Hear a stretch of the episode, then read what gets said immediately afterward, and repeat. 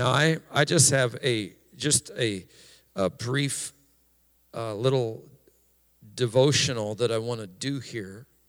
And those of you, if you're familiar with the story of Ruth, uh, Ruth became the, I believe, the, the great grandmother of David. And Ruth is in the lineage of Jesus. And she um, is a Moabitess. And it's an incredible story. Um, and so Naomi uh, went to a foreign land with their sons where they married daughters. And there in that land, Naomi's husband died. Uh, both her, uh, the husbands of her daughters died, and they were left with nothing in despair and in shame. And so they crawled back to Bethlehem, the house of bread. Bethlehem is the house of bread. Bethlehem is where there is food. And they came crawling back, and of course, uh, the one daughter opted to stay in the foreign land with her father's house. But Ruth clung to Naomi and said, I don't want to go back to my father. I'm, I'm going back with you. I'm going to serve your God, and wherever you go, I'm going to go. And she clung to Naomi. And they ended up in Bethlehem, and uh, they uh, needed food. And I'm shortening the story. And so Ruth uh, decides that she's going to glean the field with the poor. And so it was law in Israel for them to not comb so tightly over the fields that they leave nothing for the poor. And so they were the Israelites knew that they were not to go they were not to go over it with a fine tooth comb because they were to leave scraps for the poor. And that was where Ruth positioned herself, was with the poor. And there she was gleaning behind the reapers. And so uh, she didn't know it at the time, but Boaz was the owner of that field. And Boaz was the owner. Boaz paid the reapers. And then you had the poor walking behind the reapers, picking up whatever they could. And Ruth did not know it, but she caught Boaz's eye. And uh, Boaz instructed some of the workers to leave a little bit more behind for her. And at this point, Ruth has zero relationship with Boaz. And uh, so I'm, I'm just going to read one verse in chapter 2, and it's verse 17. Verse 17 of chapter 2 says this So she gleaned in the field until evening and beat out what she had gleaned, and it was about an ephah of barley. And somebody smarter than me can look up what an ephah is to find out how much it is. What does it say? 26 quarts. Okay, not a shabby amount. But this was this was barley that was not to last just for a day. I mean, they're collecting in season barley that is going to last them for the whole of the year. And so we hear 26 quarts and we go, wow, that's a lot. But um, she she tread that out. You know, for the whole year, 26 quarts might not go that far, right? And so she got one ephah of barley on her own. And I would say that's pretty good. Um, and then the Lord orchestrates things for her to come into relationship with Boaz. They discover that Boaz is a relative of Naomi and uh, Naomi's son who had perished. And because they had no children, and specifically no sons to carry on their name, the law allowed for a relative to take Ruth as his own to bear children, or at least a son, for her husband who died. And that's called being a kinsman redeemer. And so Boaz was uh, came into relationship with her, and Naomi instructed her to go to where Boaz was, to uncover his feet, and to lay at his feet all night long. And she did that. And I don't understand the story because, um, uh, this part of the story, because I guarantee you, if I'm in a dead sleep and somebody uncovers my feet and lays down at the foot of my bed, I am going to wake up and say, What in the world are you doing here? But he didn't wake up until late in the morning. And when, when, uh, when he woke up, he began to converse with her, and the desire was set in his heart to become his kinsman redeemer. Now, the story goes on because there was one individual that was closer to her in relationship than him. And by law, he had to give that individual first opportunity. And the rest of the story goes that that, that individual said no. Boaz said yes, took Ruth on as his wife, and they bore, uh, they bore children together. And it's an amazing story. God took them from the ashes and set them in a place of honor. But here, when she is in relationship um, with with, um, I'm looking for the exact verse here because this is so powerful what the Lord spoke to me. And um, chapter 3 and verse 10. Is that it? Um,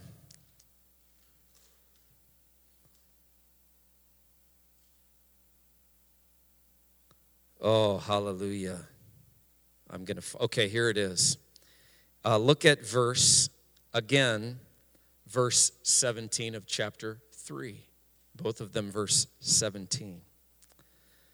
Um, look at what happens now that they're in relationship. Okay? And she said, um, well, let's back up to verse 15. He said, Bring the shawl that is on you and hold it. And when she held it, he measured six ephahs of barley and laid it on her. And then she went into the city and she came to her mother in law, Naomi. She said, Is that you, my daughter? And she told all that the man had done for her. And she said, These six ephahs of barley he gave me. For he said to me, Do not go empty handed to your mother in law.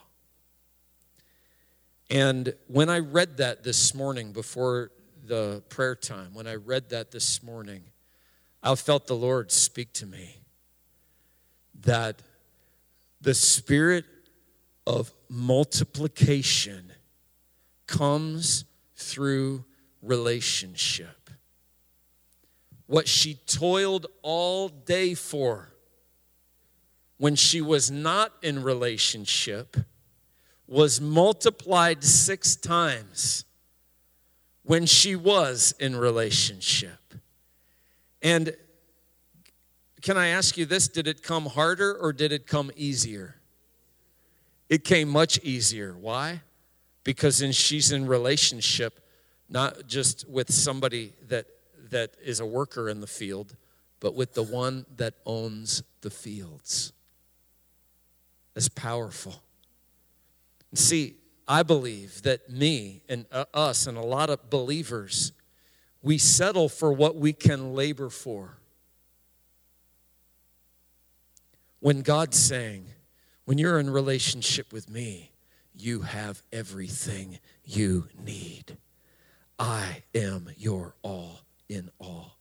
In this story, Boaz is a type of Christ who has come to redeem you and me. He has paid the price of redemption.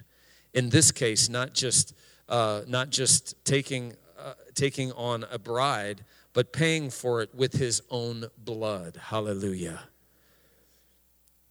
And those of us in relationship with Jesus, when you're in relationship with Jesus, here's, here's what it's like Jesus comes up to the man that's sitting by the pool and he's lame and he, he's been coming to this pool for 37 years, right?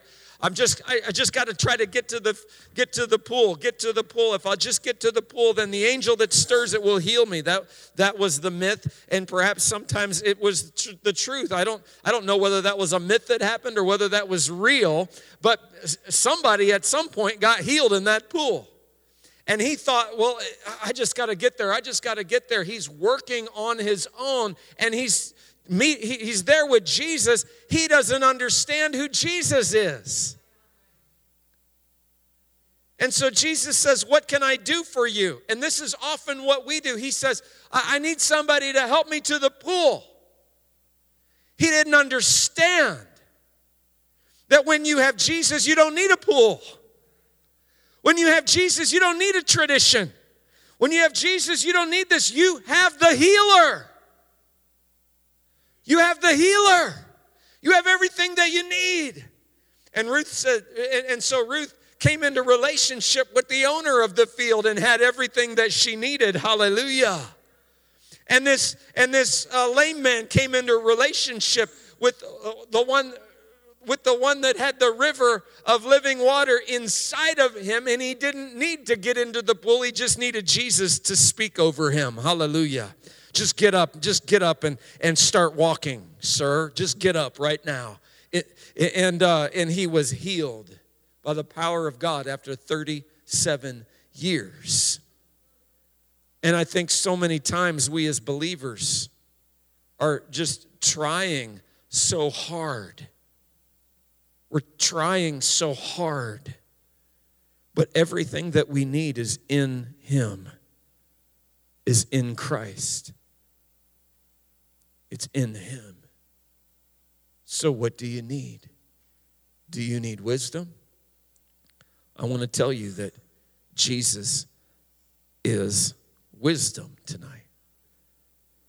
What do you need? Do you need healing?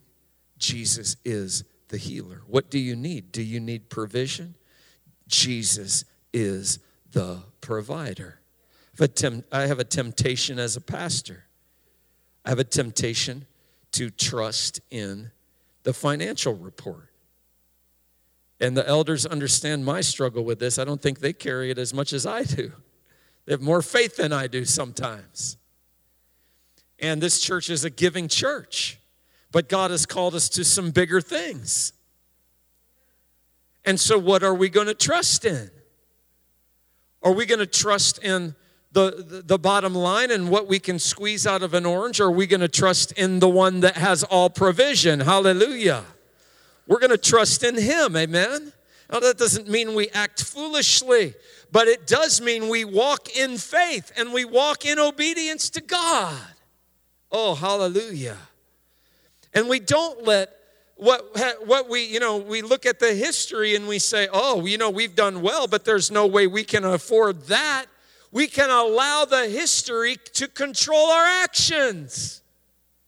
And I declare over this house that we will not do that in the name of Jesus. But we will trust in the provider. We will trust in him. Hallelujah. Now, how is he going to do it? He's going to do it partially through his people. And so he's going to do it through his people, and we're believing God for that, yes. But our eyes are not on uh, the, the ones sitting in the chairs. Our eyes are on the King. Our eyes are on Him. Hallelujah. Because when we have Him, we have everything. And I believe that in relationship with Jesus is the spirit of multiplication. And so your household has need. What do you do? You get in tighter with Jesus. Now, He might tell you, hey, for a season, you need a second job but it's going to be, be Him that tells you. He may supernaturally provide. You might go to the mailbox and go, Wow, I didn't even know I had an uncle in uh, California that died with no children and left an inheritance. My mom and dad did that. They, went to the mailbox one day, and there was a very sizable check in the mailbox. And there, uh, my, my mom's long lost uncle, who never married and had kids, divided it among all the relatives. And the letter had the first check in it and said there will be seven more checks just like this one. And they had no idea. And they went, Thank you, Father. You don't know how God's going to provide. But in Him is the spirit of multiplication. Thank you, Father. Sometimes He just stretches the dollars that you have beyond what you could possibly think. And at the end of the month, you go, I still have $10 left? How did that happen? Anybody ever experienced that before? That's the provider. Sometimes he'll tell you, you need to cut some things in your life. But I'm telling you, in him, whatever answer he applies to it, it's up to him. And in him is everything that you need as you follow hard after the Lord. Praise God. I want to share with you right now, right now, in the Petersburg church account is $7,000. That's phenomenal. That's the spirit of multiplication. Do you know how many people from Petersburg that we have? Right now, about seven. And I'm just looking at that going, Thank you, Father. It's amazing what God is doing. Multiplication. And we say, Thank you, Lord. Thank you, Lord. God is doing it. God is doing it by His Spirit. And He's going to do it for your family, He's going to do it for you as an individual, He's going to do it for your household. He's going to do it for this church. Amen. He's going to do it for this house, for this body, for such a time as this right now in the name of Jesus. Praise God. Praise God. Praise God. So, can we believe Him for a sixfold anointing? He turned, maybe it was a sevenfold anointing. He turned one ephah into seven. sevenfold anointing. Can we believe for that? Can we believe for that? I'm not just talking about money. I'm talking about the growth in your own life. I'm talking about the, the numbers of people that are coming to Christ. We had a full house here Sunday morning. It was awesome. Thank you, Lord. We had to bring in a few more chairs. I thank God for that.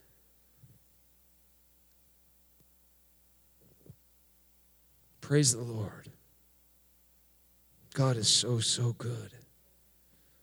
And so, Lord, we just thank you right now. Lord, the spirit of prayer that has been in this place tonight. And God, we have no idea. Maybe you've already uh, spoken some things, but God, so much is hidden as to what you're doing and accomplishing, even as the result of prayer tonight. And I thank you, Jesus for the spirit of multiplication on this house. And we declare, God, it is not the barley that is our reward. When Naomi saw that barley, she gave God praise, but it was not the barley that she was excited about. she was excited about Boaz. And Jesus, we, we're thankful for everything that you've done, but it is, in fact, not those things that we're so excited about. Jesus, you are our reward. And we thank you, Jesus, that every day we get to walk with you and see what awesome thing you will do next. We give you praise, Lord. We give you praise, Lord. We give you praise, Lord. We magnify your name, Jesus. You are so, so good. You are so, so good. So, just for a moment, if you receive this word into your life, just, just hold your hands up to the Lord and say, Lord, I, I just receive the word of God into my life in Jesus' mighty name. And all God's people said, Amen. Amen. Let's give the Lord praise tonight. Yes, Lord. You are good, God.